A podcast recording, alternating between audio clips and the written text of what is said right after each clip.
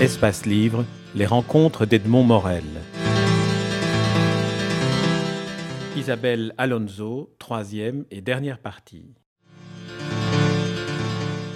Il y a, deux, autres points que j'aimerais évoquer avec vous. La question du port du voile, notamment en France, mais qui s'est posée aussi en Belgique. Vous, faites la démonstration que finalement, on n'a pas abordé le vrai problème qui est le problème de la féminité, et on l'a cantonné dans l'aspect religieux des choses.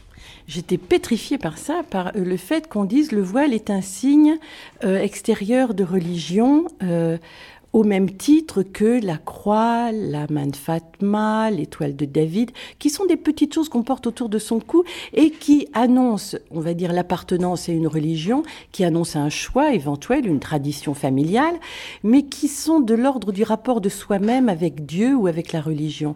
Le foulard, ça n'a rien à voir avec ça. On en a fait un signe extérieur de religion, c'est un signe extérieur de soumission. Mais ça n'a jamais été posé dans ces termes-là, parce qu'en tant que signe extérieur de soumission, la question ne se pose même pas pas de foulard, jamais. Le foulard est un petit apartheid portable, ça n'est rien d'autre que, que, le signe de la prison mentale dans laquelle on enferme les femmes. Et même le Coran définit les femmes doivent se voiler pour que, parce qu'elles sont une tentation, la chevelure des femmes serait une tentation pour les hommes. Mais si le problème c'est le regard des hommes, à ce moment-là, que les hommes le gèrent et qu'ils portent des lunettes noires. Ça n'est pas aux femmes de gérer les problèmes des hommes. S'ils ont un problème avec ça, et d'ailleurs c'est une stupidité sans nom, il faut arrêter avec ça, mais qu'on foute la paix aux filles. Si elles suscitent le désir, après tout, les hommes aussi suscitent le désir des filles. On ne leur dit pas à eux de se cacher, de cacher leurs yeux, leurs mains, leurs cheveux, leurs regards et toutes ces choses qui sont éminemment attractives pour les filles. Ils sont comme ils sont à prendre ou à laisser. Donc, euh, donc voilà, à foulard, qui n'a jamais été un choix des femmes, ça n'est pas vrai. C'est un problème de droit de la femme et non pas un problème de, de liberté de religion, de liberté de conviction. On est, on est bien d'accord euh, là-dessus. Un autre, un autre aspect, et là qui, qui touche euh, au langage courant, à la manière dont on parle des choses, et qui finalement est extrêmement euh, périlleuse pour les, pour les l'égalité, pour les, les droits de la femme, les droits de l'homme de manière générale, les droits de l'humain.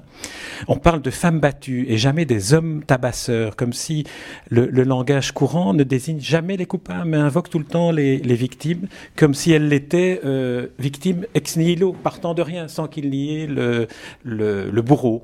On baigne dans le révisionnisme permanent, révisionnisme ambiant, c'est-à-dire écriture de l'histoire au fur et à mesure qu'elle se déroule, avec des mots qui cachent la vérité, avec des mots qui mentent, avec des mots qui déculpabilisent les, les coupables, avec des mots qui cache euh, la barbarie et la brutalité et on, met le projecteur sur la femme battue, la pauvre fille victime. La société adore regarder les femmes comme des pauvres filles euh, euh, battues et abattues et et bien évidemment, le jour où on substituera l'expression femme battue par violence machiste et qu'on publiera les photos non pas de la fille pleine de bleu, mais du type qui est à l'origine de ces bleus, là on aura fait du progrès parce que cette image est inassumable. Parce que les hommes qui cognent le nient, ils disent non, c'est pas moi, non, j'ai pas tapé fort. Si, c'est eux, et si, ils tapent fort. Ils envoient les femmes à l'hôpital tous les jours.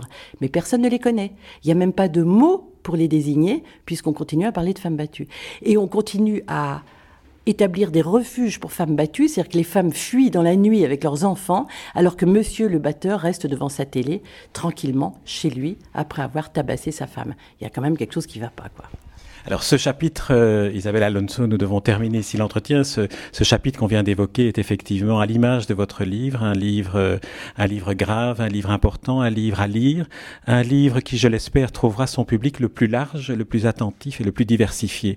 Mais en première position, j'inviterai le jeune public à s'en saisir, les jeunes gens et les jeunes filles qui reproduisent des comportements qui engendrent depuis des générations une ségrégation inqualifiable entre hommes et femmes, faisant de ces dernières des êtres comme vous dites, pris entre deux mondes, celui où elles perdent et celui où elles ne gagnent pas. Et c'est dans les cours de récréation que ce processus prend naissance et où l'attitude de tous pourrait enfin se modifier. Car c'est sans doute à partir de là que la révolution sortira de la clandestinité, ce que vous, vous invoquez de, de vos voeux. Et c'est peut-être dans les cours de récréation qu'un jour on s'apercevra que deviendra caduque cette phrase de l'historienne indienne que vous citez, Anasua Sengupta, Bien trop de femmes dans bien trop de pays parlent la même langue, le silence.